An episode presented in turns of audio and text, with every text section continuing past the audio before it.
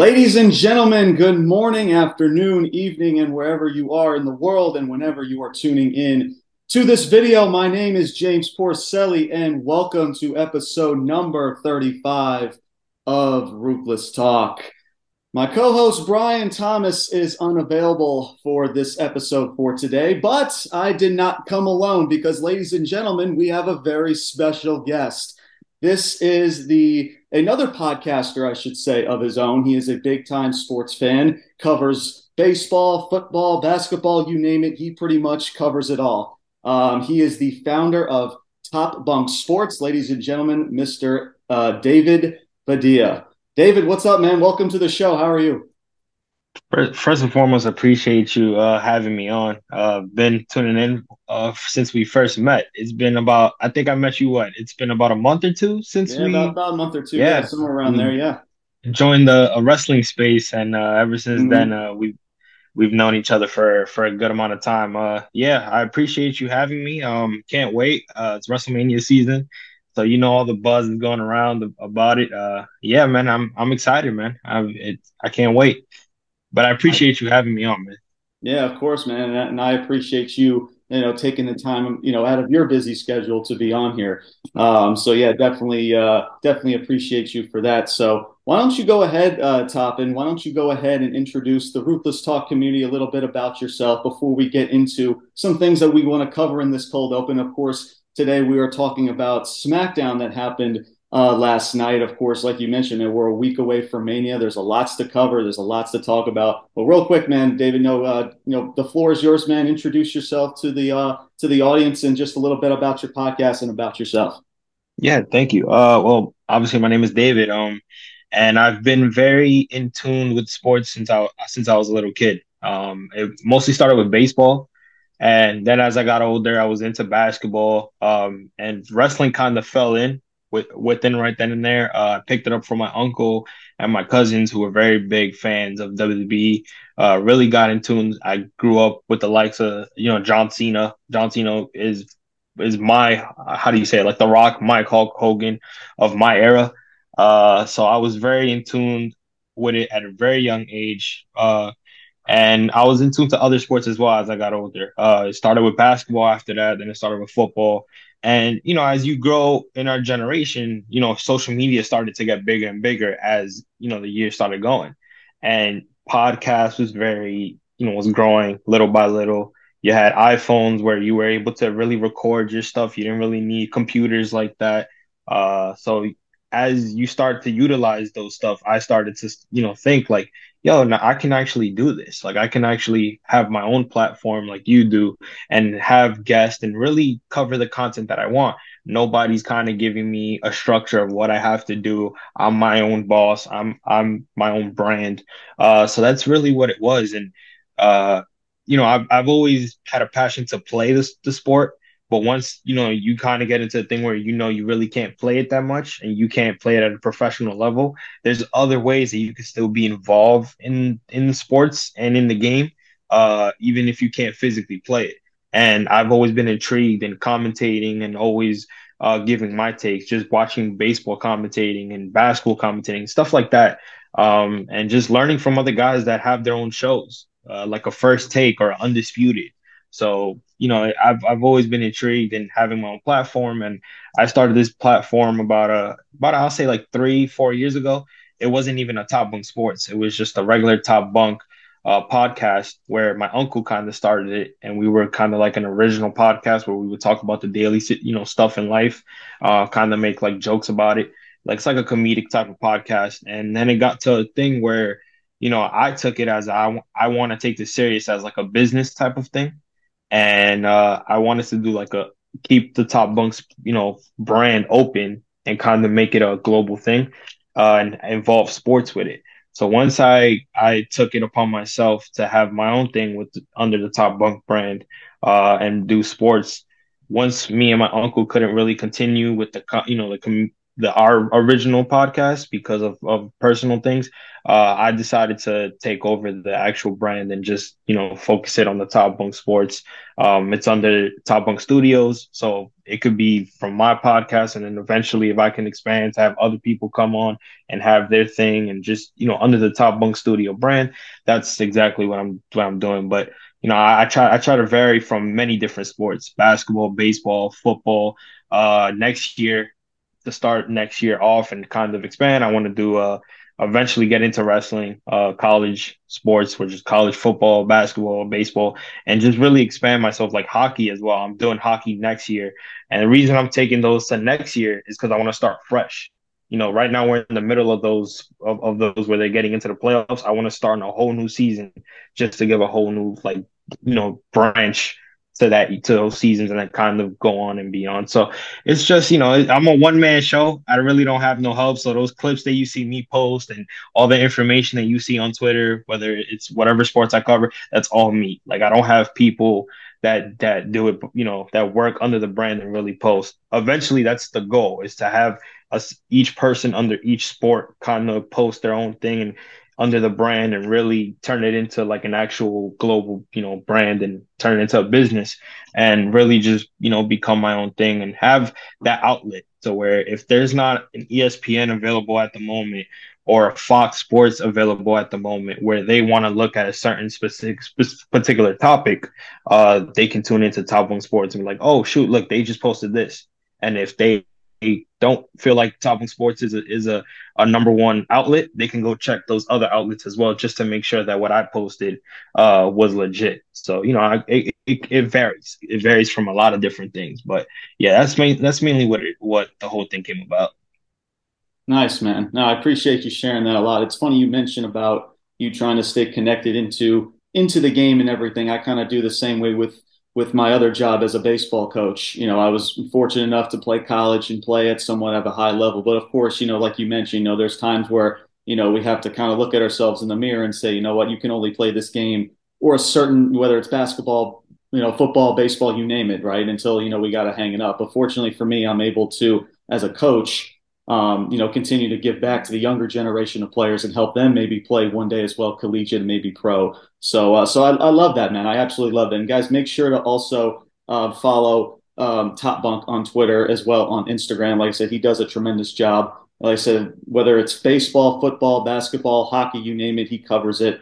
Um, and like he's he, he's also mentioned, he's a one man show. So please show him some love.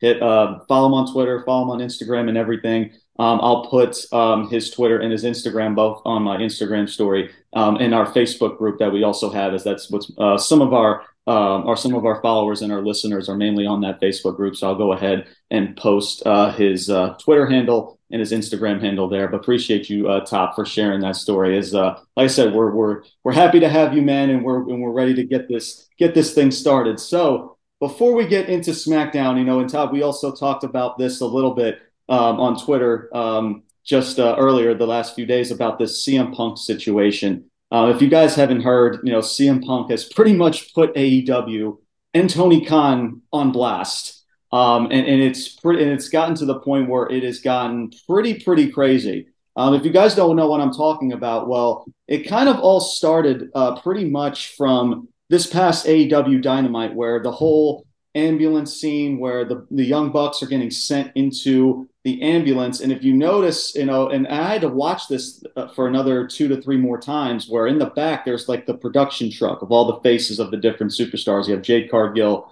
you know um, hangman and others right? And then in the background you can see cm punk's face and it's pretty much covered up. Like it's clear as day. Mm-hmm. Mm-hmm. and it's covered up with like with uh um with like just billboards and everything in front of that truck. So pretty much it was put there clear as day by the elite. Because I mean, we all know this by now. The elite, Omega, CM Punk, they can't stand one another in real life. I mean, it's pretty obvious at this point. The beef is um, there. There's, there's, nothing scripted. It, it's, it's there. It, it, yeah, exactly. So, yeah. But here's the thing too, and then that's when CM Punk gets onto his Instagram story.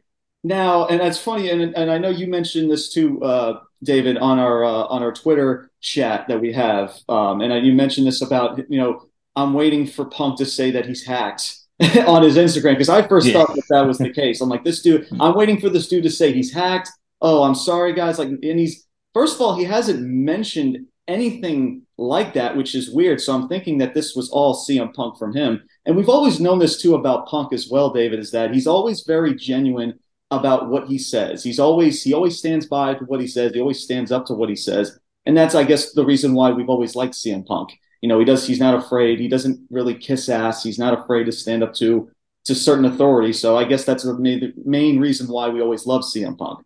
But uh, I'm going to sh- uh, um, show you guys or have you guys listen to what CM Punk has had to say. Um, this was his Instagram story, and I quote He says, Sigh, I wasn't cleared to come back to wrestle yet. They plan the plan was to wrestle at the pay-per-view. I sat and listened to Moxley Rocky's 3 idea. I explained how I never seen a Rocky movie. First off, th- th- this is the biggest controversy of all, David. My man CM Punk has never watched a Rocky movie. Like, where is this dude? I mean, I mean, talk about living under a rock. No, no, pun intended. But Dan, like, this dude has never put on some earbuds, went into the gym, and just blasted Rocky music in his like that. That's the first controversial freaking thing I had to put out. But anyway, um, so yeah, so he goes on to say, yeah, "Listen, I've never seen the Rocky three movie," and he says, "I always and I thought the idea sucked." So he's pretty much going on blast and blasting Moxley for his idea and how much it sucked. Um, He's like, but listen, if the boss wanted to do it, then whatever. And he says he would. He said, but he said like I wouldn't lose to him, where I said that I wouldn't lose to him. So he's stating that he does not want to lose to Moxie. He's like, listen, I'll do this, but I'm not losing to you, right? And he says, I never experienced someone who refused to lose to me. I just laughed. I asked Tony if this was what he wanted, and he said yes. And I said, okay, but I needed to be cleared first. They kept saying it could just be a squash so I didn't need to be cleared. Keep that in mind, guys, about that quote. You know, I, uh, my heart is, my health is the most important. Dave Meltzer is a liar. Jericho is a liar and a stooge. There was plans, but plans always change. But I'll never put a company above my health ever again. Damn. I mean, I mean, guys, I mean, CM Punk has legit pretty much in a, make a long story short, you know, pretty much exposing Tony Khan for running a sloppy shop, which is t- having Punk go out there and wrestle when he's not clear. Now, here, now listen. The thing, here's the thing too, as well, David. I'm not taking sides here. I'm just going off of what what I'm seeing here on paper, and if that's really the case, like that's a really bad look for Tony Khan and AEW. I mean, to have somebody go out there and wrestle when you're not cleared. I, I mean, and listen, I know like Punk is technically still with the company, but after this, you got to think like he's he's pretty much done, and I think he's honestly pretty much done with professional wrestling as a whole. Um, and you know, and he mentions Dave Meltzer, and that was pretty much uh, a quote from Dave Meltzer saying like, you know, kind of, you know, how Punk agreed to the terms and how you know Tony had to put his foot down and everything, and pretty much kind of just blurring some lines here is what Punk was. It was pretty much trying to prove um, in this um, in this Instagram story or in this statement. You know, Dave Meltzer's a liar. He he puts Jericho on blast, which I also think is hysterical. Um, but yeah, I mean, guys, I mean, you, I mean, it's and it's funny too because then you know, David, and I'm going to get to your thoughts as well, David, in just a second here. Mm-hmm. You know, you also hear these AEW fans, oh. CM Punk, AEW is better when CM Punk is there, or the ratings and the numbers are better with CM Punk. First of all, and that couldn't be the most absolute bullshit statement I've ever heard in my life. The, the ratings and the numbers and AEW was never any much better than when he was there versus when he's not even there. So I never understood that statement. And first of all, why would you want the the, the locker room is already divided, right? Dax Harwood, I mentioned this on last episode from the Dynamite review. Dax Harwood pretty much stated that you know there's there's heat in the locker room. The locker room is divided. So why would you want to bring that same person in that pretty much started it all back into the company? Makes no sense to me. Oh, but he's a draw. He freaking he brings AEW back to the promised land. Just shut the fuck up, man. Like, honest to God. I mean, uh, David, I, I, mean, these comments that I hear from wrestling fans, like you got, you know, from the, the Twitter spaces that we've been on, it, it drives me up a wall. But um, but yeah, so and, and this is where I send it off to you, David. Your thoughts about these comments from Punk and this entire situation as a whole. The floor is yours.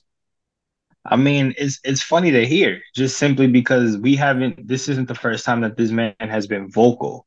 Uh, I mean, uh, there's a reason why I thought why I said that I thought his Twitter account was hacked because yeah, like I know under the the grand scheme of of professional wrestling, certain stuff like that.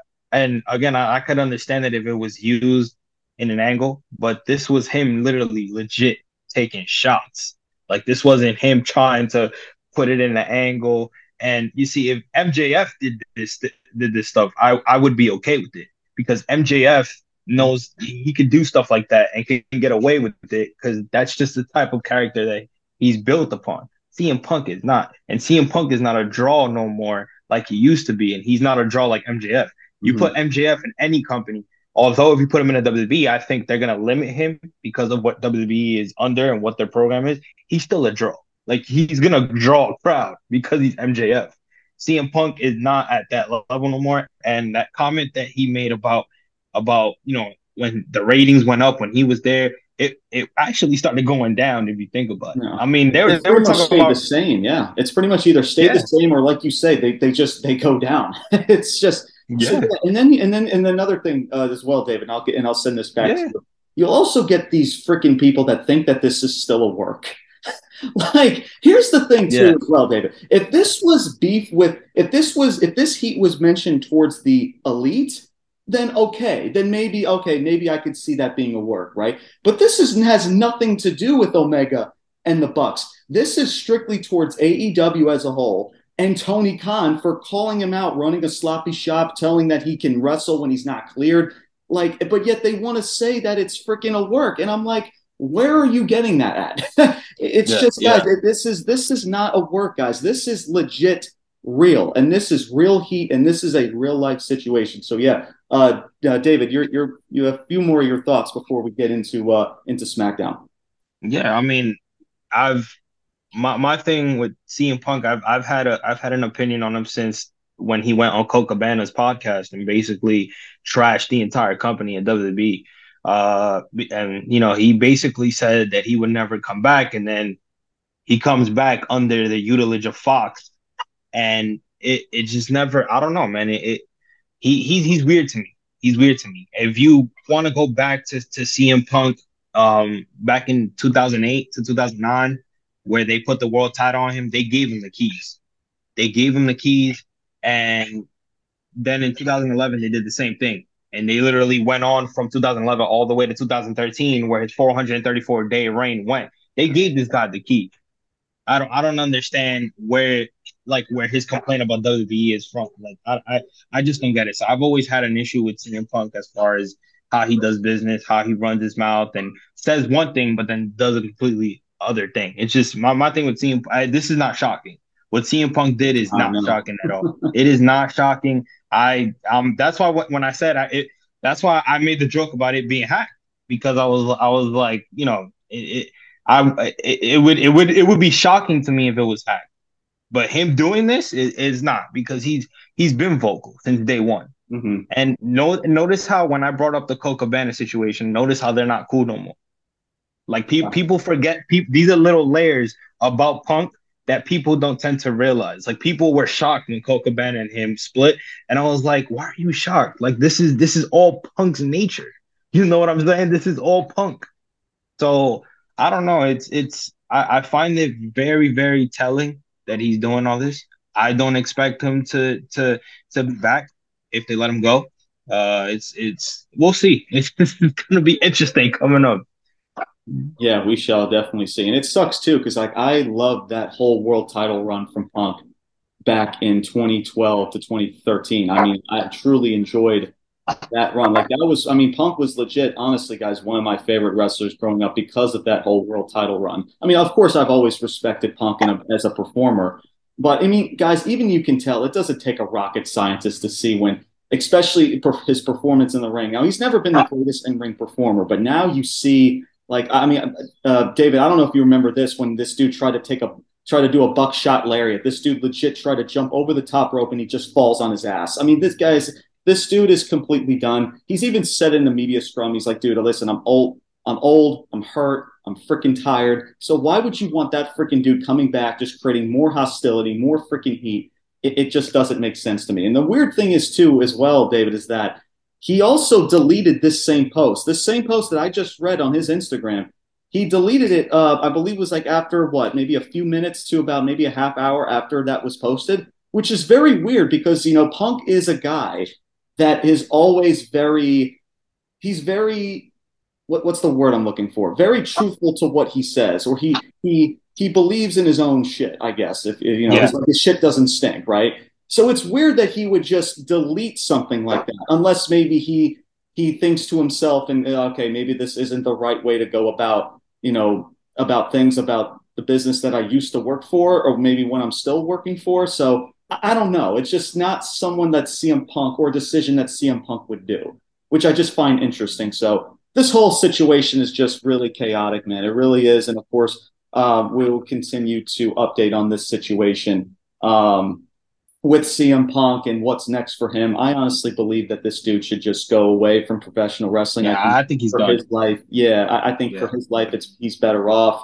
Um, I mean, he's even like I said, he said himself, "I'm old, I'm hurt, I'm tired. His body's worn down. He's 40 plus years old. I mean, it, it's it's time, man. So, and that's listen, that's no shade to Punk. I love CM Punk as a performer, but even from even from me as a fan, you know, it's like you know, I can't sugarcoat it. This dude needs to he needs to hang him up completely. Um, you know, where the situation goes from here, you know, remains to be seen. But we'll continue to update all of you guys when that time comes, as well as you know, who knows, Jericho might say something about this as his name was brought up. You know, maybe does Dave Meltzer say something about this? Who knows? But uh, like I said, we'll continue to update you guys once the time comes. And now it is finally time to get into Friday night SmackDown from last night. Let's just jump straight into this thing. So, Friday night SmackDown, which was uh, March 24th, 2023, live in Las Vegas, Nevada.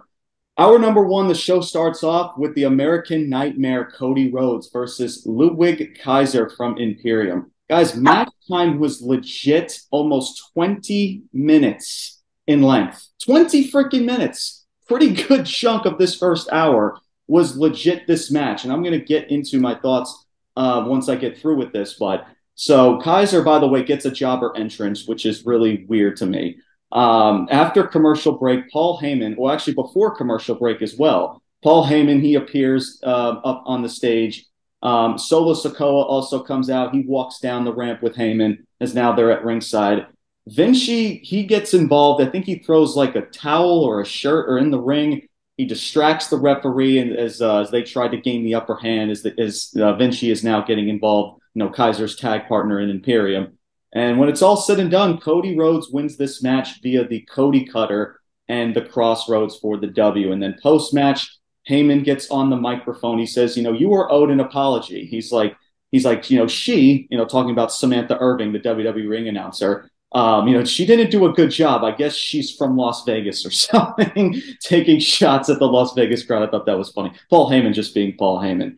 Um, Heyman introduces Cody as like the challenger. That's pretty much the gist of like the introduction or whatever. Um, and then he goes on to announce that this Monday, Cody Rhodes will face off against Solo Sikoa.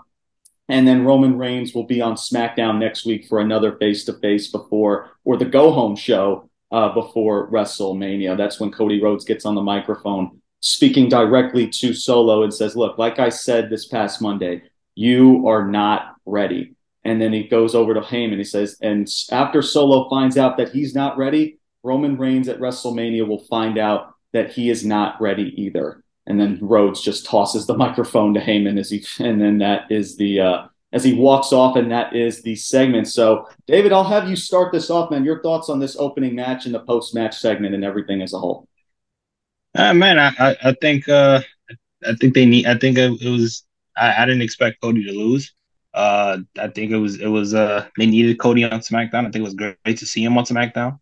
Um, I think uh I think Cody, Paul He- Paul Heyman is a I don't know. It's something about Paul Heyman that I love. Like I, I don't understand. I, I don't get. I think now people are kind of respecting Paul uh, and his skills on the mic. I think now you kind of see him open up a little bit uh, more, uh, especially because they're not doing they're not having Roman talk.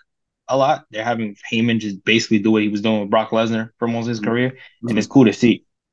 Um, yeah, man, I, I, think what they're doing with this overall is, it, I think they're playing it uh very well. It's kind of sad that a lot of people are kind of diminishing the whole thing because they're like, oh, you know, Cody doesn't deserve to win the title, and it's like I think people are overshadowing that with how they're how they're building this. I think they're building it very well. Uh, I mean, you can say what you want about Cody and about how he hasn't really gone through anything to prove that he deserves to take the title off Roman. At the end of the day, the, the guy has switched up from when he first came into business. He's Absolutely. a different, he's a different, he's a different guy, a better wrestler, uh, worth putting the title on. I, I, I do see what people are talking about about how he hasn't really gone through certain situations. But if you think about it, you got to look at it as a career thing, not just WWE. I mean, he basically was a backbone to Randy Orton. Really didn't get a good, uh, like, kind of found himself with the Dashing Cody Rhodes and and you know holding the IC title, bringing back the classic IC title, but really wanted to find more. He couldn't Stardust really find stuff. Don't forget more. Stardust shit. exactly. That that's what that's ultimately like like he was done at that point. Um, so I think him finding himself as the American Nightmare was really what brought him up, and the fact that Triple H was able to keep him as that and understand that he brings a lot as an American Nightmare, and people don't look at him as a legacy guy or a Stardust guy or, or a Dashing Cody Rhodes kind of guy. It, it's it, I think right now is a is a good time uh, for for Cody. I think the only thing that they kind of messed up was bringing him out as number thirty. I think that was the most obvious thing yeah. that they could have done. I think what they should have done, in my opinion, and I don't know how you feel about it, but I think they should have had Cody Rhodes as a number one guy. Because if you have him and Gunther come out as number one and number yeah, two, the number one entrant, yeah, of the exactly. Rumble, yeah, yeah, yeah. And you see how that carried out when those two were the two finalists. That mm-hmm. that was a mm-hmm. great ending to the show, mm-hmm. in my Absolutely. opinion. Great ending to the show. But if you would have had Cody come out as, as a number one and and Gunther finish in number two, and then you have that ending, I think nobody would have complained about the match. So I, I, you know, I overall I think the build up to this match is is is be- is is perfect. I just it's just sad that people are overshadowing it with the oh Cody's not ready this and that. Just let it play out. Just let it play out. It's that that that's that's the nature and and the unfortunate. It's unfortunate when it comes to social media that it kills yeah. that because you could watch a Raw and you could watch a SmackDown, but then you're gonna go on Twitter and you're gonna have people talking about oh I don't care because I don't like to build up and it's just like let it play out because then if it plays out well and this match ends up being what it needs to be, mm-hmm. why complain? You know what I'm saying? So it's you know. Yeah, but I mean, overall, it was a good match. I, I think it was a, it was a perfect match for him to come back to when it came to SmackDown. I knew he was going to be back on SmackDown just based off Fox and the way they do things. So I liked it. Yeah, I mean, he, I mean, me and you both know about these people that just love to just complain, especially when stuff is going very well. People just want to just shit on it just for some odd reason. Me and Brian talk about that all the time, just about every you know when something is good you'll still get a bunch of these schmucks that just want to just trash over stuff that doesn't need to be trashed on at all where it's it's the it's the last thing that they need to be worried about especially in this company so getting back to this match um here is the problem that i do have with this match and and also the post match segment so first of all why is cody rhodes why is it taking him almost 20 minutes to beat ludwig kaiser like that's no shade to this dude. But why, yeah, like, yeah. bro, this dude's about to go up against Roman Reigns, right? The, the like the tribal chief, this freaking the best, like the best dude that's in this company right now, like the guy, right? But yet it's taking you 20 minutes to beat Ludwig Kaiser, who's the tra- and listen, that's no shade to Ludwig Kaiser, like no shade to him. He's a decent wrestler. He's a part of a really uh, a decent tag team in, with Imperium. But again, guys, he's just he's a tag team guy. I mean, that's again, that's just no shade. It's just the reality. So why is it, you know, Cody Rhodes taking him 20 minutes to defeat this guy? Now, I'm not saying you need to squash him. I'm not saying he yeah, needs yeah. to lose in less than two minutes, but like cut that time in cut half. That, yeah. like, I, will tell you why. I'll tell you why I liked it though, because they gave they gave uh they gave a, a, a they gave him an opportunity with, with, with somebody like Cody Rhodes. Like they yeah. let him they let him stand his his his, his momentum and stand his ground with yeah. Cody, and I was like, wow, like I didn't expect that because I was expecting I wasn't not a squash match, but I was expecting a quick match because of the reasons you just said. But once yeah. I started noticing that it was going longer, I was like, oh, I, am liking it because they're giving yeah. this kid an opportunity. You know what I'm saying? So yeah, that, and, that, and that's why I said I liked it.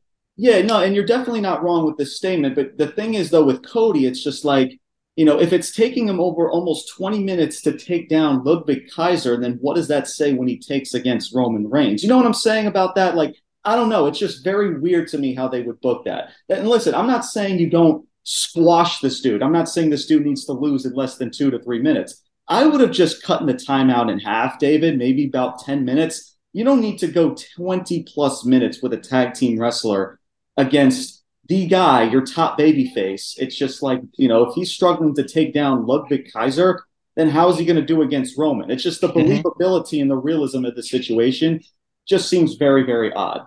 Um, so that's number one. Uh, Post match segment. Um, I mean, look, he announces. So all of this kind of just led to announcing, oh, hey, you're going to face Solo Sikoa on Monday, and Roman Reigns is going to be on SmackDown. And then Cody Rhodes says some words, which he delivered very well. I just didn't think we had to get through a 20 plus minute match just to get to that segment. You know what I'm saying? It's just yeah, very yeah. weird. Um, I just feel like they just can do better. It's not that I don't think it's bad, David. I'm not going to sit here and trash it like it's bad. Mm-hmm. I just think we could just do better just to start off the night with a 20 plus minute match to lead to, oh, hey, Cody Rhodes is going to now face Solo and Roman's going to be on SmackDown next week. You, you know what I'm yeah. saying? It's just very yeah, yeah. weird. Um, so yeah, it was, and it's just a shame that you know, and, in this, I know Roman Reigns has also taken this criticism about, oh, he doesn't like to work Fridays, he doesn't like to work Mondays, and I do hear where those people are coming from. But then, you know, I always, I always make the statement, you know, he comes back and you realize how good this freaking guy is when he delivers an epic promo like he did with Cody Rhodes this past Monday. How freaking awesome it was. Um, so yeah, it's just I don't know. I feel like at least in Cody Rhodes' point of view in the in the story with Roman, I feel like it was just put on the back burner just a little bit. Um, I, I don't know. It, it just seemed it, it just seemed like very underwhelming to me. Uh, again, not that it was bad. It was just I think they, they could just do better if, if, if that makes sense. Just to be fair. Yeah. Mm-hmm. Um, but yeah, I mean, not listen. You know, I, I just I don't like shows, David, that just start the night off with a match. You know, SmackDown has been doing a very good job. You know, they start the night off like backstage, like the Roman Reigns comes to the arena, or the Usos arrive to the arena alongside with Heyman, or you have Sami Zayn in, in uh, backstage somewhere, right? Like him and Jey Uso are backstage. I, I, I like that stuff. Like get people intrigued from the jump, right? Mm-hmm, mm-hmm. People will get intrigued with Cody, but then like they're in a match with Ludwig Kaiser, and I'm like, okay, we know Cody Rhodes is going to win. Why is this taking 20 plus minutes? So yeah, yeah. That's just my whole take about it. Nothing that was bad. I just think that they can do better. Um, so next segment we have, or actually WWE announces that Austin Theory versus John Cena, their match for the United States Championship, uh, will kick off WrestleMania Night One, uh, which is very, also very, very interesting. So, David, I'll send this off to you because uh, I'm curious to know your thoughts. Your thoughts about this match between Austin Theory and Cena. How are you feeling about it? And uh, what, what are your thoughts about this whole feud in this situation? Well, I mean, like I stated in the very beginning, I grew up on John Cena. I mean, I, I through through through his days of of people complaining that he's had the golden shovel and how he's been at the top when he didn't need to be through his feud with The Rock. Um, I've I've stuck by the guy, uh, and I'm obviously I'm happy to see him back. I, I figured they were gonna bring him back. Um, I really didn't understand why it has to be against Austin Theory, considering the fact that Austin Theory is the U.S. champion. I think he needed to defend the title against somebody that is believable to take the title off of him, not somebody that's just going to come the in. The title for, doesn't need to be involved in this situation. Yeah, no, I, I specific I specifically said if you're gonna if you're gonna involve Cena in Theory, do not have Theory with the title at all. Mm-hmm. Like have Theory come out with some type of thing where he doesn't even care about the US title. He just wants a dream match and he wants to defeat John Cena. Like don't have it. It just doesn't it's it doesn't fit. And it, it because of the fact that he has the title on him. I, I kind of expected him to lose it at Elimination Chamber just because I'm like, oh, I know they're gonna do the Cena in theory thing. He's probably gonna lose the title, whatever. Um, and probably, probably I would have the way I would have booked it. I would have basically said that Theory lost the title. He can't get a rematch. He's looking for. Uh, he wants to fight at WrestleMania. John Cena comes out. bada bing, bada boom, perfect. But because you have him as a champion, it's like, okay, so he's a champion and he's not going to defend it at WrestleMania. When normally you would want your champions, whether he's the IC champion, US champion, uh, WWE champion, you want them to defend it at the granted stage. That's what you, that's the whole plan. So for that, it's just like, you know, okay, like I, I get why they want the Theory and Cena because they kind of see a younger Cena in Austin Theory, but with him with, as the title, you're just having him do his dream match supposedly with him as a champion. and also audience and stuff. They're like, oh, it's John Cena, right? So they'll yeah, yeah. But if you're gonna have Cena come back, have him against somebody that is not a champion. Have him have him come back on a, on a big match type of thing. Mm-hmm. You know what I'm saying? So it, it yeah, I'm like I said, I'm I'm gonna just enjoy it. I hope the match isn't bad because I know this is already getting criticized because of what I just said. Yeah. Um, so then if the match is is, is terrible, I think it, it's gonna be a shit show. Uh, but I just hope that the I just hope the match uh, is just for both sake. Uh, I hope the match ends up really well. Yeah, I really. I, I, th- I, think it'll be decent. I, I think it's going to be decent than what people give it credit for. Uh, no doubt that this this whole situation doesn't really need to be involved with the title. Um, and, but it is going to be interesting to see how they do go about this because I don't know. I just find it uh, like because you can't give it to you can't give this title to Cena if that's the case, right? Because he's hardly a part timer anymore as it is. So Austin Theory has to win this match, whether we like or dislike Austin Theory. Honestly, David is kind of irrelevant in this situation. The right decision for here is is to go Austin Theory. As far as the match is concerned, I think it'll be fine. Um, I think, I mean, the match is not, I don't think it's going to be anything spectacular. I think it's going to be pretty, pretty simple. I mean, Cena's going to do his shoulder tackles. He's going to do that five knuckle shuffle. He's going to do all of his basic freaking moves. Um, and, you know, Austin Theory is going to be the guy to really hold the fort down. So, yeah, you know, it's, but, and here's the thing too with Theory before I get into this, uh, this next segment. I, I don't really think that Theory is, is that bad as what people say he is. Now, do I think he's like outstanding or a fantastic performer. No, I, I, don't think he's at that level yet. But I think Austin Theory is still decent enough where there's there's potential, right? I always talk about wrestlers in, on this podcast always having potential, and I see the same thing with Austin Theory. Now it doesn't help when he has a Money in the Bank contract and he cashes in that motherfucker on a yeah, yeah. United States Championship and loses yeah. the match. It just doesn't help him at all and, and, now you give him this reboot when it's the same freaking character. It's, you know? it's funny that you bring that up because when he did that, I I I took down the tweet um because I was just feeling bad for the kid. Yeah. Uh, but I, I I got a couple comments where they kind of looked at it like I was tweeting, I was taking shots at theory, but yeah. when I I was taking shots at creative because mm-hmm. I said I said Austin Theory, if you're gonna have him with the briefcase, even though I don't think he was ready for it, yeah. Why don't you just why don't you just put the title on him? Like mm-hmm. you just embarrassed the kid. That that to me is yeah. embarrassing. Yeah. Break, if you break it down, it's embarrassing that he cashed it in on the United States Championship. Absolutely. And it's embarrassing if you're gonna have him cash it in on the US title, have him win it. Don't have him lose it. He's gonna be the butt of the joke. And mm-hmm. lo and behold, if you go on on wrestling Twitter, oh, they were killing the kid. I felt so bad because he's talented. It's it's it's bad enough that they already put Mr. that that he's Mr. McMahon's next guy. That is pressure. I don't care if it's a storyline. I don't care if, if it's script. No, that's that's pressure. If if I'm coming in as a young guy and they're putting this this this mantra of me being Mr. McMahon's next guy, that's pressure. Uh, I I I would I would de- that's that's a lot to deal with because now fans are gonna look at you like okay that's that's the boss's next guy. What does he bring to the table? that the boss likes so much. He's always going to be that focus, even though he's not the main top guy of the business. Mm-hmm. Just because he's a low mid card guy, that's still Mr. McMahon's guy. You know what I'm saying? Like they yeah. they pull. And they we know about Vince McMahon pretty much so still being involved with the company as well. I mean, we, we pretty much know that there's there's still involvement with, with Vince McMahon, even though Triple H is technically running the, the ship or whatever. We know that Vince yeah. McMahon. I mean, look yeah, at Brock versus Omos for for example. Like that's a Vince McMahon decision, guys. Let's just be disgusting. Disgusting. Um, Exactly. Yeah, bro. it's disgusting. It's disgusting at this point. Brock Brock should have did what he did with Stone Cold and at King of the Ring. Just and and no, sorry.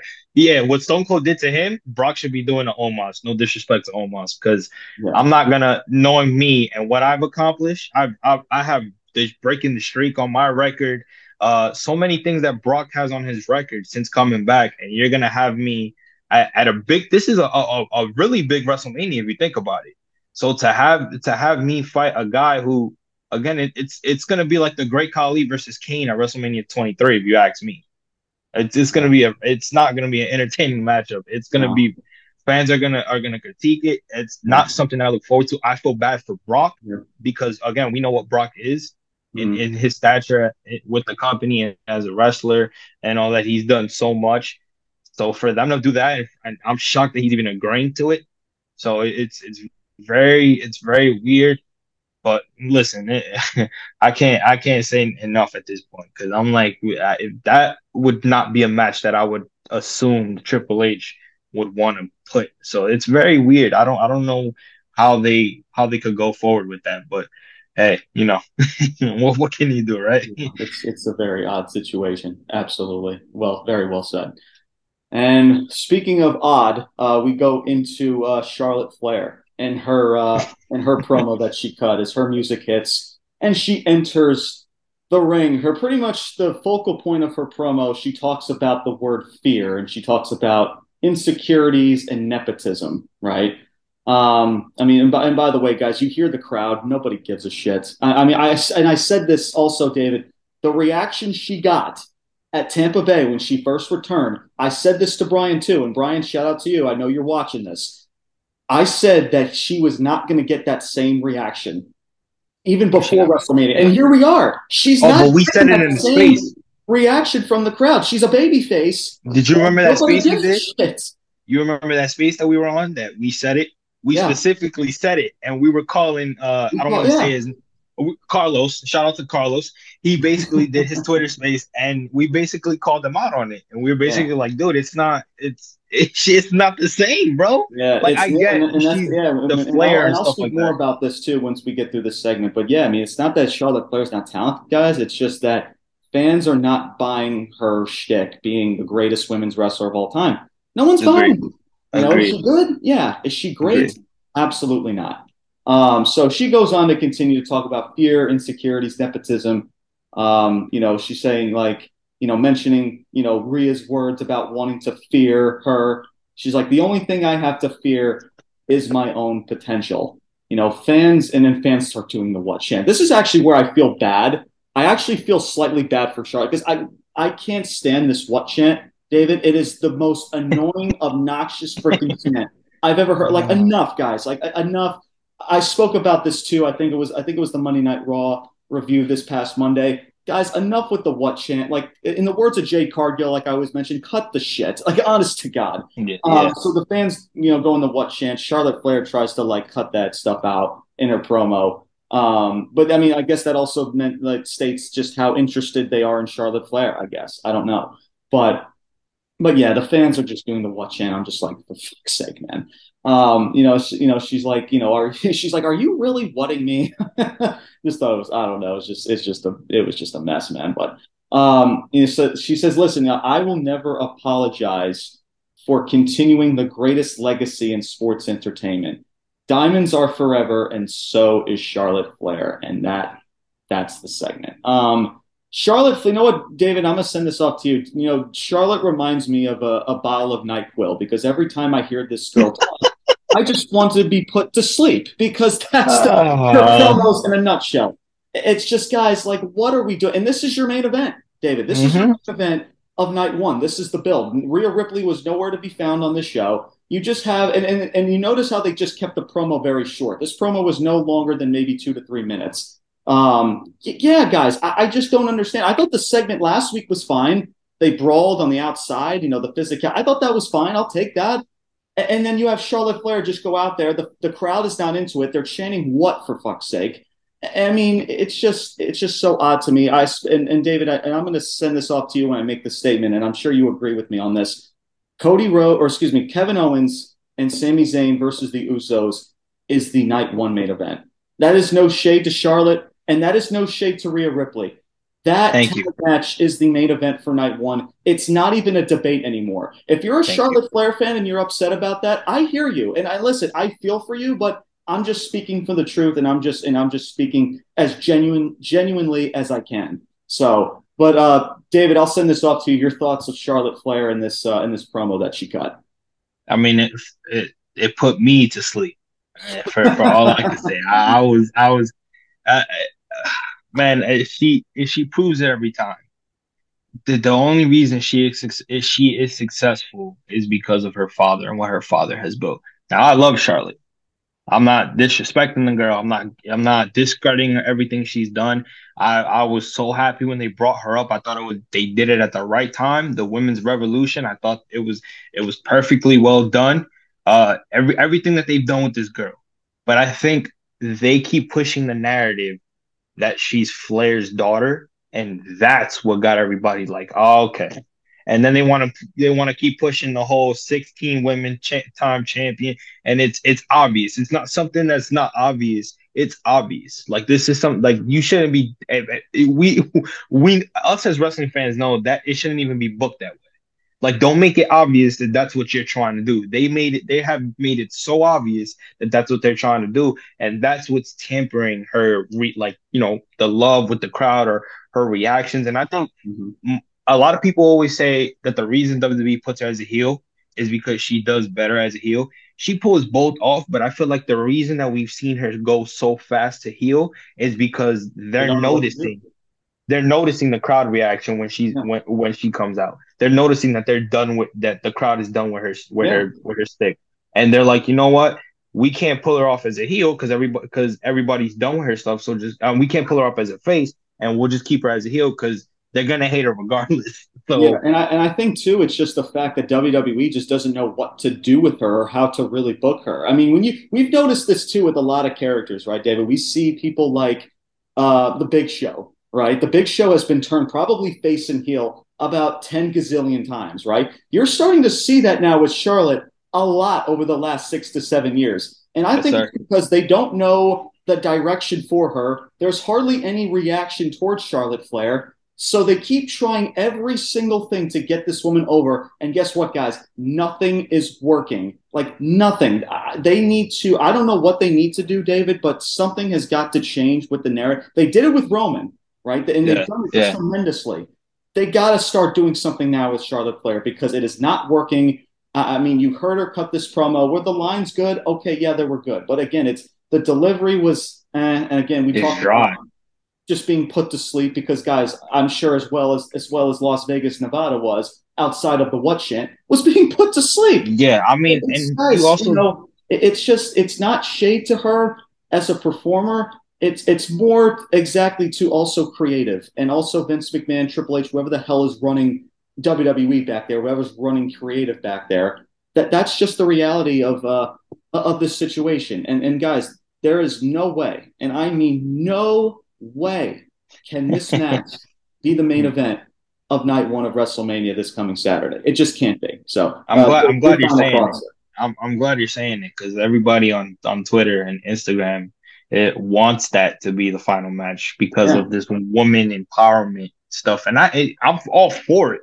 Absolutely. If it's done right and if it, and if it's entertaining, that that was this this has not been entertaining at all, no. and I, I feel like they're doing my my my girl uh, uh, Rhea Ripley dirty as far as the build up. I don't think they're showing her enough respect. Her momentum, think, yeah, her momentum yeah, has not been the same at all. It's it's, it's bad. It's yeah. bad.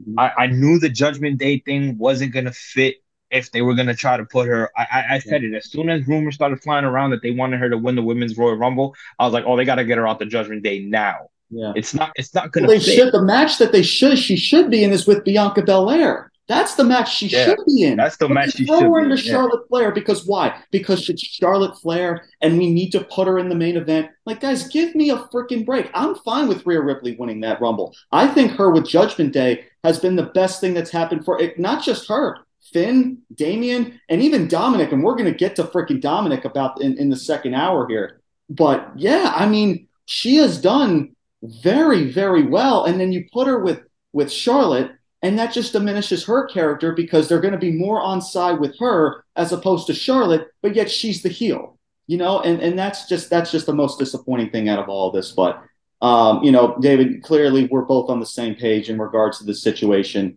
Um, and just with this whole Charlotte Flair thing, it just it needs to change because it's just not getting any better. Mm-hmm. Our number two, we go into a match with Rey Mysterio versus LA Knight. Yeah.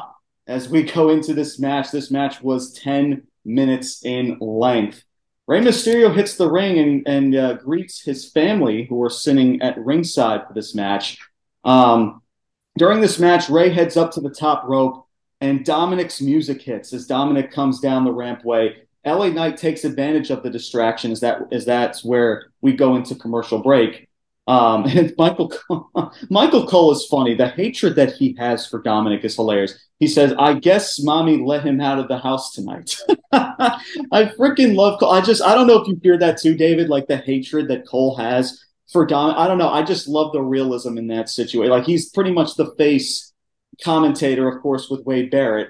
Um, I just think it's freaking. I just think it's freaking hilarious how just how into Michael Cole is with this whole freaking uh, this whole storyline. I just think, I, I, and I think Michael Cole is really underappreciated as well. And I'm not saying Michael Cole has always been a great uh, uh, play-by-play commentator, but as of late, over the past number of years, I think he's I think he's really elevated his game, and I just think that that should just be really acknowledged. But um, so during this match, Rey Mysterio goes for the six one nine. Dominik uh, he ends up getting involved. He kind of trips Rey underneath his feet. The ref, uh, while the ref wasn't looking, might, might I add.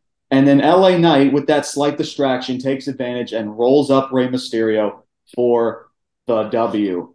And then post match, and this is when it gets really, really interesting now.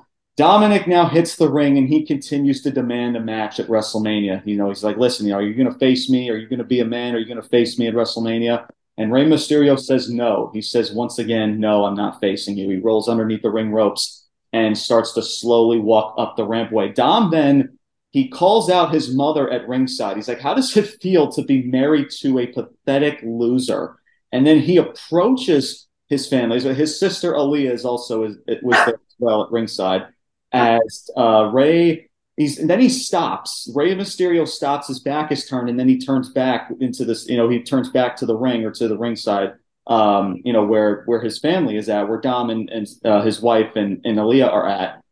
And he pretty much Aaliyah then stands up to Dominik after calling Angie, you know, his mother, a deadbeat mom. She's like, she's like, how does it feel to be married to a deadbeat? Is how does it be, or how does it feel to be married to a deadbeat. I said, I guess that makes you a deadbeat mother. And then Aaliyah's like, enough. She stands up to Dom, calling Aaliyah a, a moron or, or stupid, um, you know, for not understanding the situation, I guess. Angie snatches the microphone and then Dom just snatches it right back and he gets amplified. He yells into his mother's face and says, Shut up. And that's when Rey Mysterio says, Oh, hell no. He rushes down to ringside. And guys, this was the punch heard around the world as he smacks Dominik in his mug and he drops him where he stands. And this was and this was probably one of the biggest pops. I said this about the hug between freaking Kevin Owens and Sami Zayn, how the pop you heard from Las Vegas was just freaking epic because of the build, guys. We always talk about build in storylines. This is an, a, a tremendous example of that. Um, so yeah, as he drops him where he stands, Rey Mysterio says enough. He's like, listen, you know, I didn't want to hit you. You made me hit you. He's like, you don't talk to your mother like that. That's also my wife. And Rey Mysterio, and, and Dominik's on the floor. He's kind of like cowardly, cowardly, kind of inching away, which I like because you know clearly Dominik was not expecting Rey to do this at all. And I like the realism of the situation. He was all tough, he was all cocky, and now all of a sudden he puts his hands on him, and now he has wants nothing to do with it. He's like, "Oh snap! I did not think that he was actually going to hit me now of what I just." And I like that, man. I love that freaking storytelling, especially the face and the mannerisms, like you know, David, we always talk about as well on the Twitter Spaces and everything like that. Um, so and then and then that's when uh, Rey Mysterio puts on the finishing touch. He says, "Listen, you want to fight at WrestleMania." it's on. I'll see you at WrestleMania, son. And then that's when uh, uh, Dominik walks off. He walks up the rampway. You could tell in his face like he is now like like shook. He's like he just got hit by like a cement truck or something. And Rey Mysterio is also in distraught. Like he's like, I can't believe it's pretty much come to this point. Um, it's yeah, it, it is official now, guys. Rey Mysterio versus Dominik at WrestleMania. I'm not sure if it's going to be at night one or night two yet, but I guess we'll find that out. Um, uh, I guess soon in the next couple of days. But uh, David, I'll send this off to you, my man. Your thoughts of this uh, this match between Rey Mysterio and LA Knight and the post match segment as a whole?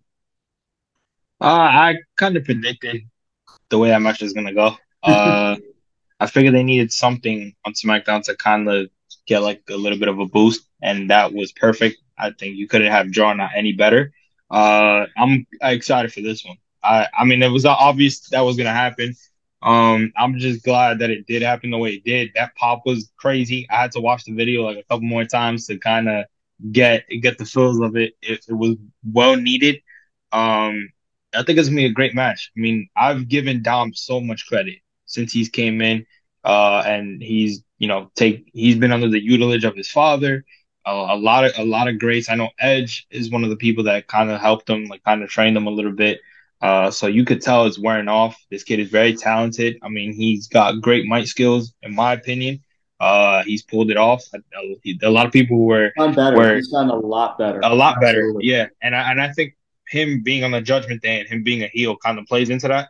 Because uh, now they're looking at him as a solo kind of, and they're giving him that opportunity. So I think it's awesome. Um, I think I think that match is going to be a very underrated match. I think it's going to be great. I think uh, uh it's not going to be like one of those matches. It's going to be a, uh, a, slept over match. I think it's going to be awesome. So I can't wait. I definitely can't wait. I, I, it's definitely something that I'm looking forward to just because of the storyline and how long it's been brewing as far as him turning against his family. I mean, the segments of, you know, him and Rhea Ripley showing up during Christmas and Thanksgiving. Like, I think it, it's played out very well. Absolutely. And here's the thing too, like this storyline as a whole has pretty much it's never been perfect. You know, at the mm-hmm. start of this, we were kind of skeptical about like, ah, I don't know how this is really going to work out, right? You know, especially like when it comes to comparing it to the bloodline. Like the bloodline, it, I mean, it's been going on even for like two plus years, ever ever since Roman Reigns came back and the whole feud with Jey Uso. But now you're seeing this over the past month or two. This storyline has been outside of the bloodline, David, has been pretty much the best thing going on in, in, in this company. I, I mean, I, I, know that's a pretty broad statement to make, but I mean, it's it's it's true. Um, I mean, honest to God, I mean, like you mentioned about Dominik, I mean, obviously, I've been a very critique. I've been very critical about Dominik because yes, he was a good wrestler, but to me, he was just Rey Mysterio's father. I mean, that's just honestly, he was known. He was in the tag team with him yes, they won tag titles together as the first father son duo, and that was fine. But Dominik to me was still just missing something. He was still missing something within his within his uh, development in his character, and yeah, and I was very critical about that. Like he's got to get something going. And now with the Judgment Day, his his freaking his freaking you know development and his improvement has been tenfold. Um, and, and it shows. It tremendously shows. Um, has, has he been perfect? Uh, no, but but has he been delivering very good stuff? Absolutely. Um, and it definitely deserves praise. And now it's just been this whole build about you know like what's going to put Rey Mysterio over the edge when he finally lays into freaking Dominik, you know. And now this is you know telling his his mom to shut up and getting into his sister's face, and now it's it's come to this moment where now family has gotten involved, and and yeah, just honestly close to perfection at this point. And it's a shame too because I still remember that stupid freaking NASCAR race that they had whatever that was on SmackDown, and that just diminished everything. I don't know if you remember that, David, but oh, God, I don't know what that was. I, I don't want to remember it. After yeah, exactly. I, I, don't want to either, but it continues I, I, missed play. the show, but I know online they were trashing it so bad that I was like, it's Dude, not it even worth so, me. Yeah. yeah, it was yeah. weird. It was odd. It was just so out of place. But yeah, but outside of that, guys, this this story between these two has been doing tremendously well and this was no doubt the highlight of the entire freaking night. Um, again, the pop from the punch to the face, Dominik's words, Rey Mysterio finally finalizing the match. Um, and yeah, guys, it's on. Rey Mysterio versus Dominik and Mania. And don't be surprised that I think this is going to be legit one of the probably close to the best match of, out of the entire weekend. I truly believe yeah. that outside, of course, the bloodline and Cody, we know that they're going to deliver. We know that. Um, you know, Seth Rollins and Logan Paul. I mean, they're going to deliver a nice, decent match. We know that too. But this, this match right here, this is going to be something special. I can just feel it, David. I really, really do. So, both tremendous stuff from from from both Rey and Dominik. Dominik continues to improve. Rey Mysterio, he's also putting in his best work as of late. You know, I feel like also too with Rey Mysterio, he's been very lost in the shuffle over the past couple of years, and now you're you're remembering why Rey Mysterio is so freaking special because you put him now in a situation where fans can actually give a damn. You know what I'm saying? So, yeah, yeah. So yeah. tremendous all the way around. No doubt, probably the, the best uh, the best segment of the, out of the entire night. Up next, we have our third match, which was Shotzi and Natalya versus Lacey Evans and Xia Li. Oh boy, um, this match was just odd um, in uh. many many different ways that I'm just going to save and, and and not and not mention it. But anyway, Liv Morgan and Raquel are are uh, at ringside. Um, Natalya just wins this match via the sharpshooter to Xia Li as Xia Li just taps out instantly. Guys, what happened to Xia Li? I mean, guys, honestly, like Xia Li was. I mean, I legit think David, like she she reminds me of like a female version of Brock Lesnar. I say that because her work is very real. She brings a lot of realism to her fights. If you watched her matches, and even though, yes, I know people like make the comments that she's stiff, she's not a great ring wrestler, but still, I mean, she's better than probably half of maybe even the men on, on this in this freaking company. And yet, I even forget that she's even on the roster. I, I mean, it is so freaking bad. And you throw her in a te- for a a women's showcase. Just like, what in the hell are we doing here? Uh, I mean, in a, a rel- you throw her in a tag team with Lacey Evans. S- seriously, I, I mean, I Lacey Evans of all people. yeah. yeah. oh my god, it's just so weird. So anyway, Ronda Rousey and Shayna Baszler come out. Their music hits. They storm the ring. They say some words, um, and then Shayna makes the final statement, like, "Oh, by the way, we're we've just been added to the match, the showcase match at Mania." I'm I'm sorry. I'm sorry. What? So wait a minute. So they was so Shotzi and Natalya won this match to get in the showcase match, whatever the hell you want to call it. But yet Ronda and Shayna just get added in. What what sense on this planet does that make? I mean, guys, what is this? And Liv, you know, I spoke this too about Liv Morgan. Like, this is how you're involving Liv Morgan uh, Xia Li, even Shotzi. I know I'm not, I'm, there's I know there's not a lot of Shotzi Blackheart fans, but still, this is how you're utilizing your women's division. You're throwing out a multi fatal four way tag that nobody gives a crap about. That with there's nothing there's nothing on the line. Why do they even need to qualify if there's no, I would expect if if there was a title opportunity on the line, okay, you need to maybe qualify. But then you have people not qualifying, you have people have to qualify and there's nothing on the line. So what? Because because we don't want to. Because what we want to shorten the WrestleMania card, and we don't want to throw everybody in their in their uh in, in, in everybody out there. Like what? Like what are we doing? It's just so weird. And to me, David, it's just so freaking lazy. And that's all I got to say, honestly. So your your thoughts about this tag match, my? There's really nothing. You literally took the words out of my mouth. it, it is disgusting. It's it's bad. Uh, it's, it's a waste of time. Uh, again, this this this could tie back to what we've said about Triple H taking care of things. What's what's changed since Vince? This is a Vince type of move. What what, what has changed?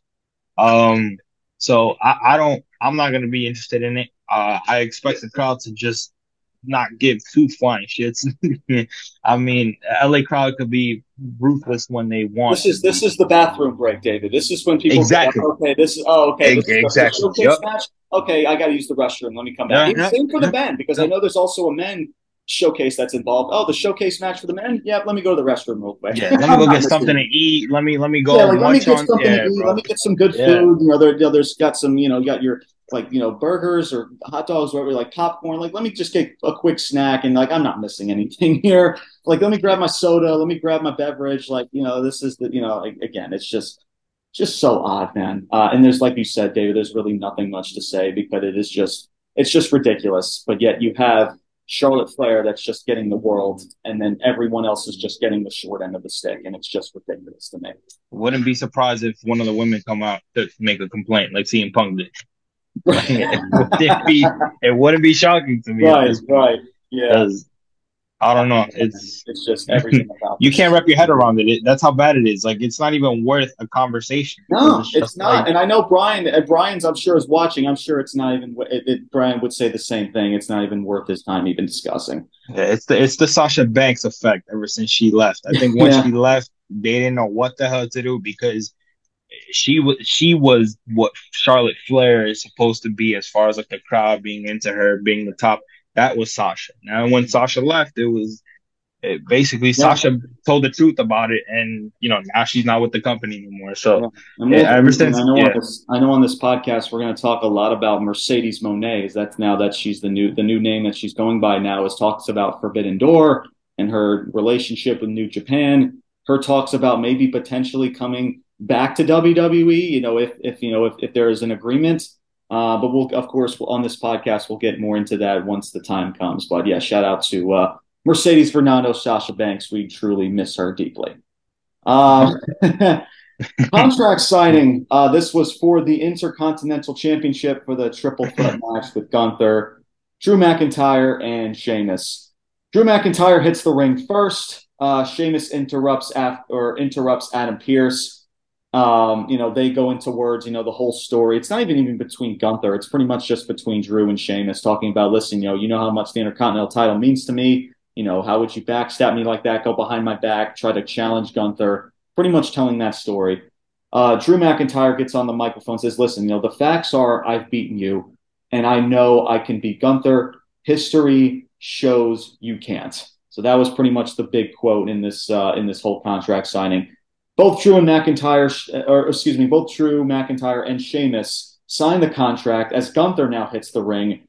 Um, Gunther gets into Adam Pearce's face, telling him to justify this situation. You know, justify why he has to face why the Intercontinental Championship, realistically, also, David, has been a complete joke over the last pretty much been like two, three plus years that it's always being defended on a SmackDown like the fact that there's really no definitive challenger for this IC championship. And I like the reaction from Gunther. It actually brings a lot of realism to the situation. Like, like, dude, like Adam Pearce, like, how can you, like, you're putting me in this triple threat match because you can't get your ducks in a row and give me a definitive challenger? Because, we, and that's the character about Gunther. You know, he he defends the title with honor. He's actually a, a actual badass freaking champion. Now, of course, you know, he also has Imperium come out to also help him out every now and then as the heel that he is, which is understandable. But still, I mean, he goes out there as as an honorable champion. Like, dude, like you, you don't have a definitive challenger for me. Like, like justify the situation. Like, how do you not have a definitive challenger for my Intercontinental Championship? So I do like that realism in, in that aspect. Um, so this whole thing just goes haywire as uh, Butch, aka Pete Dunne, like a wild hyena, I guess, just jumps over the freaking contract table as Gunther also signed the contract as well and just starts beating up freaking Gunther. And this leads into a into an impromptu match. So yeah, just I, guys, I don't know. um, Gunther. So yeah, so impromptu match between Gunther and Butch. Um, so Butch. So again, well, Sheamus and Drew are at ringside as well as Ridge Holland. Um, you know, all Gunther comes face to face with Drew and Sheamus.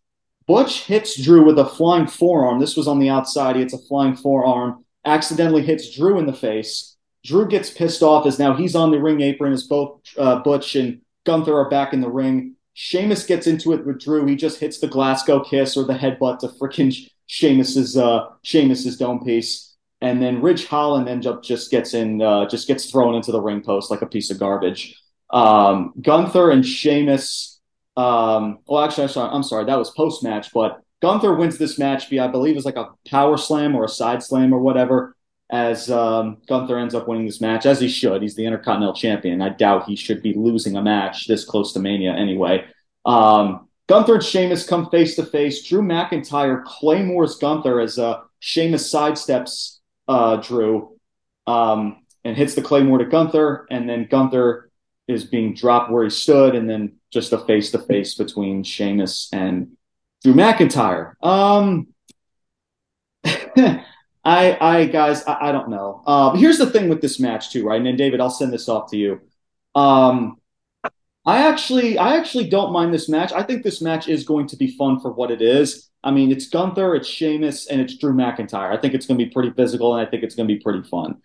However, like the, the the the moral of the story is more between Drew McIntyre and Sheamus than it is with your champion, that is Gunther. Just find that situation very, very mind-boggling. Um, it's like Gunther's being pushed to the side, and the focal point is between Drew and Sheamus. And, and that's what I was scared of about this triple threat going into it is that, you know, your main thing, your main attraction that should be your champion is pretty much just a, just a, um, just being pushed to the side, I guess, if, if you would call it. But there's really nothing much to say. Um, I guess they didn't want too much physicality because, you know, want to save all that physicality during the match. But um, I mean, I can take it or leave it, honestly, David. This wasn't bad, but it wasn't something that I'm getting more excited about. Like, did this segment really get me more excited about the triple threat match this this coming WrestleMania or next week? The answer is no. Um, it, it really didn't. So, uh, but David, I'll send this off to you before we get into our final segment of the night. Your thoughts with this whole contract signing? Yeah, I mean, they they're not they're basically doing what they're doing with Rhea Ripley. They're not giving Gunther any uh, shine uh, and he's the champion. It's disrespectful to the guy. Um, I'm expecting him to to win. Um, I also have this. I also have this feeling like they're gonna have Drew win it simply because I think they like Drew with a title around him. But I don't want him to win. But I wouldn't be shocked if they do. I think Gunther uh, should have the IC title for a good amount of time. I think the fans love him. Uh, he's over. Uh, he fits as the IC title, and um, I I I expect him to win. I just again, I just think that they're taking, they're not putting him on the top. I think they're trying to focus more on the friendship that's being torn between Drew McIntyre and, and Sheamus. And it's like, uh, Gunther's pretty much like, hey guys, I'm over here type thing. And it's it's disrespectful. And I've yeah. I've had a gripe for it for about a while now, where you watching, you're just like, yo, what the hell are they doing with Gunther? I mean, they're having him come be in this match, put his title on the line, but yet he's not really introduced like that. So it's it, it's it's frustrating. It's I uh, everything you said I agree with. It, it's very frustrating. It, it doesn't make any sense. Yeah, it's just it's it's very very odd. And here's the thing too with Drew. It's like this dude ended up winning world title gold, and I mentioned this too on this podcast. This dude went from beating Brock Lesnar, unfortunately in front of nobody, but still beating Brock Lesnar at Mania, and now he's settling for mid card title gold. It just seems like a consolation prize. Same with Sheamus. It's like, oh, but he needs to be a, a Grand Slam champion. Guys, by the by the end of maybe 2024, everybody's going to be a Grand Slam champion. It's just like enough already with this, yeah, yeah. this this whole. I don't get that achievement and how it's just like it's that big of a deal. Like I'd rather see somebody like freaking Bruno Sammartino hold a title for thousands upon thousands of days, just one title reign, then you're holding multiple titles in your in your company. It's just to me, it's just a very weird accomplishment that people try to blow smoke up my rear end. It's just it's just so weird. I, I figured they were gonna do that with Drew. As soon as they drop, as soon as they had him drop the title, WWE title, I figured he was going right back to the mid card. Oh yeah, you just, knew that. gave me that. Yeah, exactly. Yeah. You knew it eventually. Maybe not right away, but you knew eventually it was going to happen. I felt so was going to find his way into the mid card uh, title scene. And here we are. It, and here we are. I mean, he doesn't even need to be involved in a title. Here's the thing, too, guys, and I'm gonna and I'm gonna go uh, mention this, and I'm gonna get into this final segment of the show.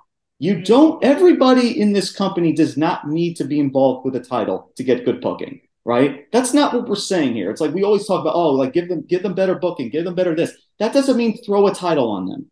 Just mm-hmm. put them in a non-title feud and just make it meaningful, make it intrigue. Dominik and Rey Mysterio is the perfect example of that. Now, have there been blunders here and there in the road? Sure, absolutely. But for the most part, over the last month or two, it has been done and, is, and the story has been told very, very well. And that just shows you that you don't need a title to put on good television, to put on a good story. So, but yeah, look, this this match to me, I'm, I know people are still gonna, you know, get intrigued about it because it's you know these are three physical individuals.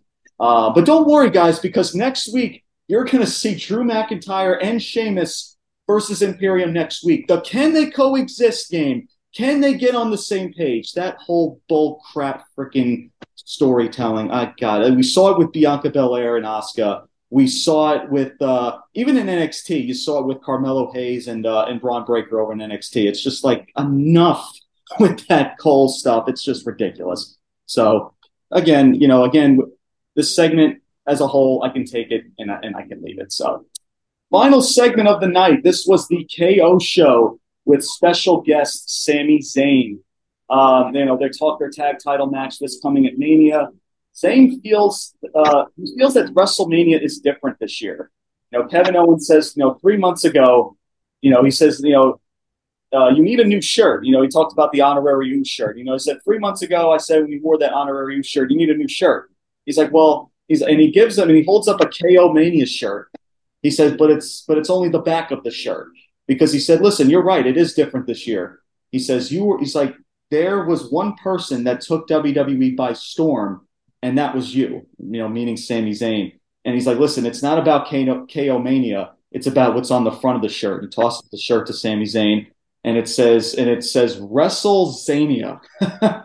WrestleZania. Uh, uh, Las Vegas seems to be into it. Sami Zayn's throwing a, a party over the T-shirt.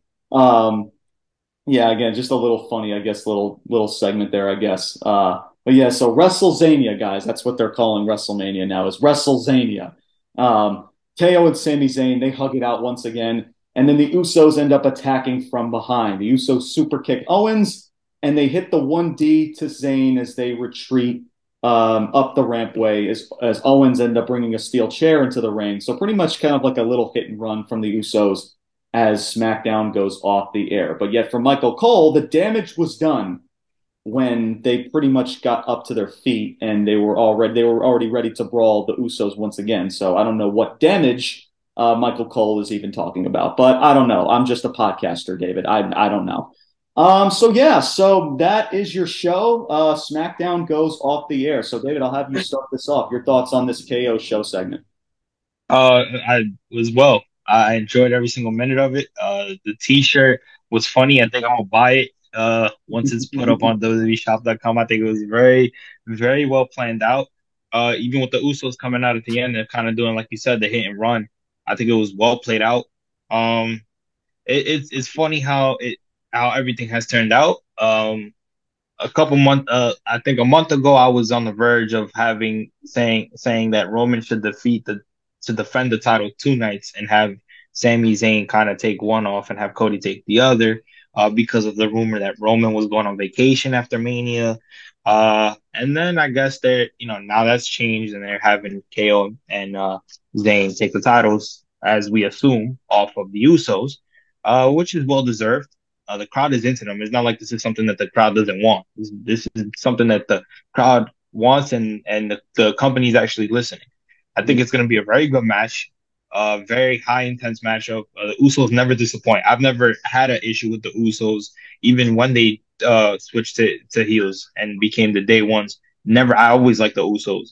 Um, so I think it's going to be Arguably a very the good best match. tag team in, in the company or uh, of all time. Yeah. Honestly, they they are a tremendous yeah. tag team. So yeah yeah, I I am very interested in into seeing how this matchup is going to play. Um, and I think this is this is what we wanted when it came to Sami Zayn and Kevin Owens. Uh, we've seen their friendship in NXT. Then it kind of, kind of devoured with Kevin Owens kind of turning on Sami Zayn, and it never really it, it, it kind of got together when they were heels in 2017 but then they kind of separated them again and they never really got their due justice in my opinion. This is it. Because it's it's everybody's into it. They're they're they're their faces. Um and i think it's it's it's only right considering the fact that Sami had a momentum going and a momentum that i think nobody saw coming but kind of like a daniel bryan momentum in a certain way uh except he's not in the main event but you know they're they're they're pushing it because they see where this is going. I think it's I think it's perfect. I don't I don't, I don't have one complaint about it whatsoever. And it, it it, it was perfect at the end of the show on that and that type of uh, momentum. I think it was perfect.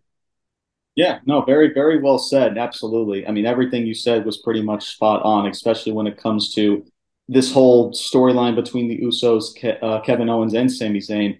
The thing is, too, though, David, I don't know. There was just something about this segment. I was just, I, I said this about the top of the show with Cody. Something just felt like it was missing.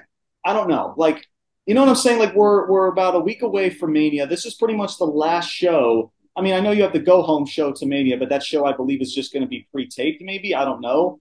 Um, or I mean, they're they're they're going to be in LA, so maybe it's not. I don't know. But I don't know. There was just something about this segment I think that just could have been done more. It seemed like this bloodline storyline, at least in regards to SmackDown, seemed to be just put on the back burner. Because uh, to me, honestly, David, and just and this is just my honest take, Dominik and Rey Mysterio is what stole the show in, in this Yeah. show, honestly. And again, Yeah, I'm not yeah. saying that anything, guys, about this segment was bad. I just think that WWE just could have just done more. Um, you know, look, you had the KO show, you revealed the new shirt, which was nice. The Usos come in, they hit, make a hit and run, and then that was it. So, and I'm thinking, okay, oh, you just you could have done just a little bit more. That's just that's just all I'm saying. Um, it just seemed very too simplistic. Sometimes simplistic is always good enough, but in regard to this situation where you know this story this story between all four of these individuals have so much momentum it's just that you know you want to keep that going with like another really hot segment. And to me again this segment i can take it or leave it. I'm just being honest. Um Yeah. not again not that it was bad not that it was not good. This entire storyline even between all four of these individuals has been done tremendously. I don't want to take anything away from that. I just believe that it just could there just could have been more you know, especially now that we're a week away from Mania. Like, you know, I mean, like, let's freaking have some fun, man. Like, let's really Mhm. get creative. Like, we're a week away. We have one more week of storytelling left to do. Let's really kick things into high gear. Like, why stop now? We're only a week away. You know what I mean? That's what I, I like they kind of just put all their chips. Uh, or pretty much just took their bag and they they they hit cruise control and they and now they're just ready to just go to Los Angeles and, and have the the WrestleMania show night one and night two. You know what I mean? That's just what it felt like for me at least in regards to the bloodline, both Cody Rhodes and this tag match. But but I, I don't know. Maybe I guess you know beggars can't be choosers. I guess in this situation, but still, um, I, I was expecting more. It sucks that there wasn't not as much in this segment, but again, nothing bad. But again, I can take it, pretty much leave it. Honestly, to me, what stole the show was Was no doubt Dominik Okay. and Rey Mysterio, um, and no doubt, um, I think it has piqued my intrigue um, going into that match, just of how well the build has been over the last two months. But overall, SmackDown, mm, not a bad show, but it wasn't. I'm not going to say it was good because here's the thing, too, David. Because I don't want to lower my bar. I always state that on this podcast too. Like we've seen really good SmackDowns, like really good shows. Comparing those to that, I can't put that on the same pedestal. You know what I mean? I just I just can't do it. Again and again, guys, it's not my opinion. I just it's just my full honesty of just speaking the facts and speaking just just being real, like I always do on this podcast, or at least how I tried to be. So, but that is your segment, guys. That or that is your show, I should say. This was SmackDown, uh, March 24, 2023. And before we get off the air, it is time to reveal our top five wrestlers of the week. So, my man Brian has sent me his top five wrestlers of the week as well as honorable mentions. So, just to uh, kind of clarify the rules as well as uh, as David here. So, every single superstar involved in this list is free game. So, WWE, AEW, New Japan, TNA, Impact Wrestling, you name it, anybody is free game for this list as well as honorable mentions. So I will start off with Brian Thomas's list and then I will go into my list. I will try to make this short and sweet for everybody. So for honorable mentions for Brian Thomas, he has both he has Rey Mysterio, Dominik, Edge, and Gunther as his honorable mentions for this week. Um, definitely, of course, Rey and Dominik, like we just talked about the end of the show. Tremendous segment on SmackDown, finalizing the match at Mania. Edge as well. That amazing vignette segment I thought that he put, uh, calling out uh, Finn Balor to bring his demon to WrestleMania. Just Edge just being Edge in that brew type of scene. So I definitely like that uh, that honorable mention from Brian, as well as Gunther. Gunther, of course. Um, definitely, I you know I talked about the realism of the situation to justify, you know, justifying the Intercontinental Championship situation, bringing the realism to the segment. So I could see where Brian is coming from with there in that honorable mention. So those are his honorable mentions for this week. And for number five on his list, he has Sami Zayn. Sami Zayn is number five. Um, no doubt, Sami Zayn, he continues to uh, improve. Uh, he continues to do wonders in the storyline, especially with Kevin Owens uh, now being side by side, as they are pretty much the hot thing going right now, as well as Kevin Owens, as he is number four on Brian Thomas's list. Same thing I mentioned with Sami Zayn. Um, they continue to kill it both together, the whole build up as they've gotten to this point, the reunion and everything. So tremendous work as well from Kevin Owens as he deserves his flowers. As as well, he has the Usos at number three. Usos are the number three on Brian Thomas's list.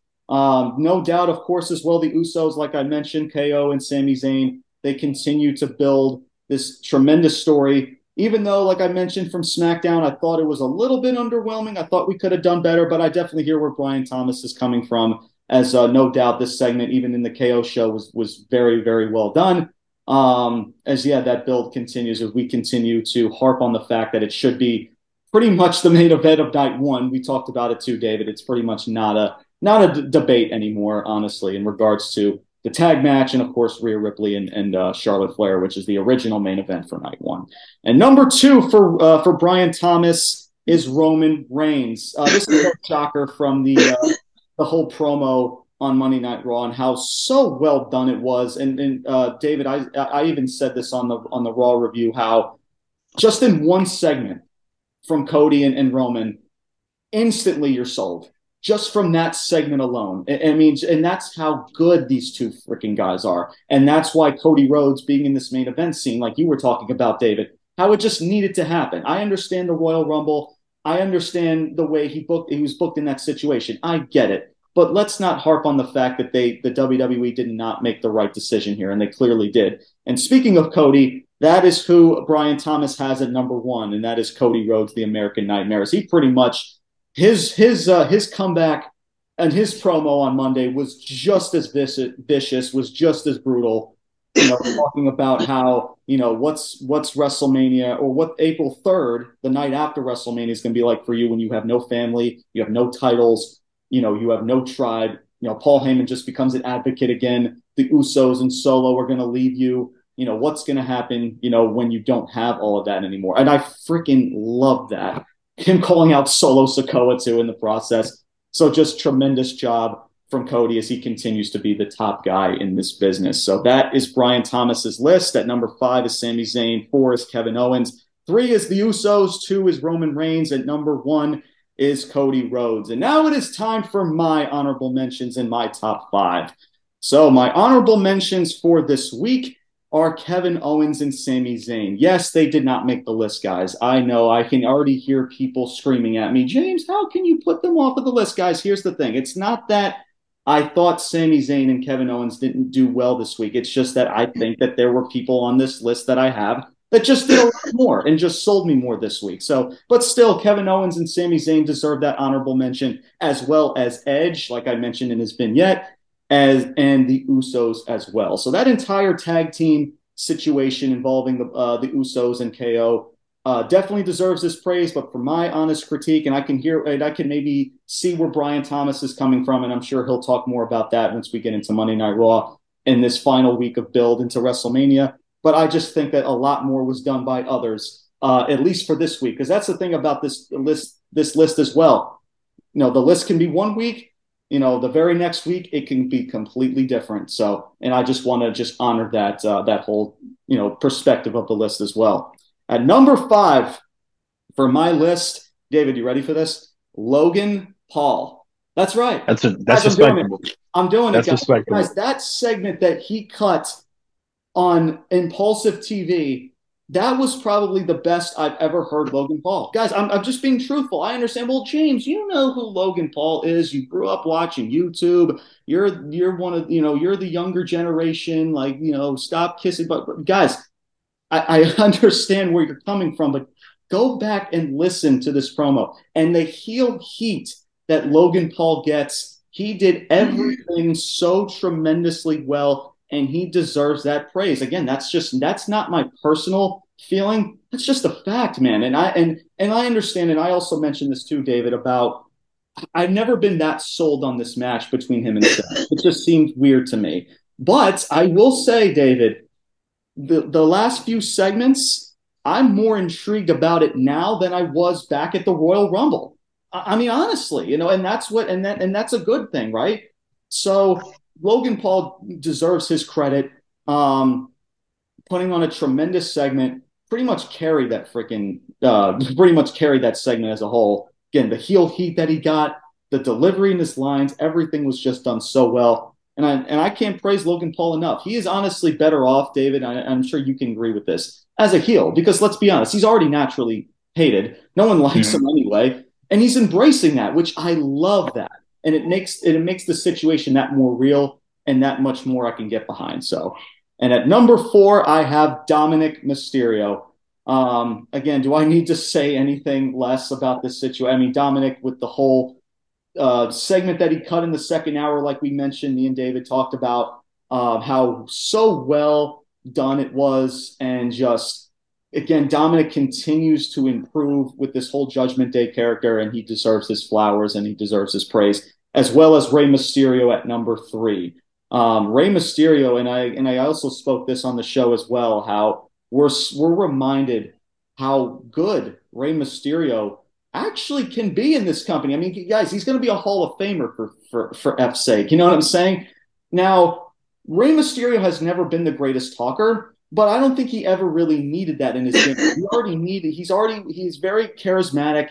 He has the fan, you know, the whole underdog story. So I never think he needed, even though that was a blunder in his game. I never never necessarily thought he needed. But now that he has it in this story, oh, forget it, man. I, I mean, honestly, very well done from Rey and Dominik, as Dominik is number four and Rey Mysterio is number three on this list. And at number two, this shouldn't come as a shocker to a lot of people, but I'm going to say it anyway.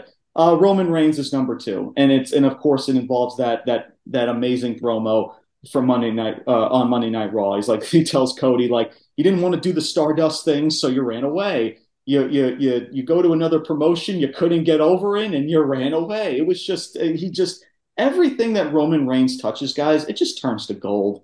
It, it just does. And every time he comes back, and I know he takes time off, I know this and that, I understand that. But every time this guy comes back, you remember how good this guy is, and he does that once again this week. And same goes for my next uh, next person on this list, which is number one, and that is Cody Rhodes. So I'm on the same boat as Brian for this week. Cody Rhodes was the guy in retaliation to Roman Reigns in that face to face to go to to end Monday Night Raw this past week. Um, you know, I mentioned it in Brian Thomas's list, just so well done. Um, uh, but David, he's just he's not the guy he he he's he's just a mid card talent. He's just yeah. another legacy type of uh, you know uh, henchman. You know he he sucks. He's getting shoved down her throat. Cut the shit, people. Like I am so sick and tired. If you don't like Cody Rhodes, guys, that is one freaking. but my God, can we just be truthful for for once and just give this this guy credit that this dude and his work has went up a notch tenfold ever since he started this American Nightmare character, like, guys, like, enough, like, enough of this BS that I hear. Cody Rhodes, and I've said this, David, and I mentioned this even before I even had this podcast. Cody Rhodes, as soon as he came back, was the guy. He's the yeah. guy. He is now the guy, and mm-hmm. he should be the guy. And WWE has got it right. And even though we we we, we criticize WWE about getting things wrong, but in but in the, in regards to Cody Rhodes, they got it right. So at number five on my list is Logan Paul. Number four is Dominik Mysterio. Number three is Rey Mysterio. Number two is the Tribal Chief Roman Reigns, and number one is the American Nightmare Cody Rhodes. Thank you guys once again for tuning in to another episode of Ruthless Talk. This was episode number 35, covering SmackDown March 24, 2023. Uh, David, I want to once again thank you for joining me on this show. It really means a lot to me. I appreciate you taking the time to join me today. Uh, once again, guys, I'm going to put down uh, his Instagram or yeah, his Instagram and his Twitter um, up on our Facebook group as well as our Instagram. Uh, make sure you guys go check him out. He, like I said, he does tremendous content. He covers baseball, football, basketball, you name it, he does it. Um, and he's been doing a tremendous job. So make sure you guys go check him out. And uh, David, once again, thank you for joining me, man. And uh, your final thoughts before we uh, before we end this. Yeah, uh, well, appreciate you having me. Like I said in the beginning, man, um, I'm always tuned in to your content. Uh, can't wait to see your reviews on WrestleMania the day after. Uh, I know Monday Night Raw is gonna be crazy. You know, Monday Night Raw after Mania is always a a, a blast. Uh, but yeah, man, I, I, there's a lot of matches to look forward to. The Logan and Seth. That one I can't wait for. Obviously, Cena in Theory, and uh, you know, finally Cody could, you know, being the guy to take the titles off of Roman. Uh, who knows? WWE might pull a, a fast one and have Roman retain. You, you never know, man. There's, there's you never know with Vince in this company, whole, dude. They could go in a completely man. different direction. Yeah, there's absolutely. a whole there's a whole absolutely. thing. Uh, I, I I like the unexpected. So if that's the way they're gonna go, who knows? Just do do it unexpectedly and make sure that you're doing it right. Don't do it to where it's obvious like they've done in the past. Um, and I just can't wait, man. WrestleMania season's here. Like I said, uh, like um, I love the content that you guys do. I'm always tuned in to whatever you guys do. Uh, wish Brian was here. Uh, but I'm like I said, I'm always tuned in. I would love to come back and join once again if you guys are are, are willing to have me. Um, Absolutely, I man. Appreciate you guys letting me talk and and and letting me come up, man. I always enjoy y'all, so I thank y'all, man. Absolutely, man. You are welcome back on this platform anytime. Absolutely. Thank you guys once again for tuning into this episode. Um, we are signing off. My name is James Porcelli alongside David Padilla, Top Bunk Sports. We are signing off saying salute. Peace out and take Thank care. You.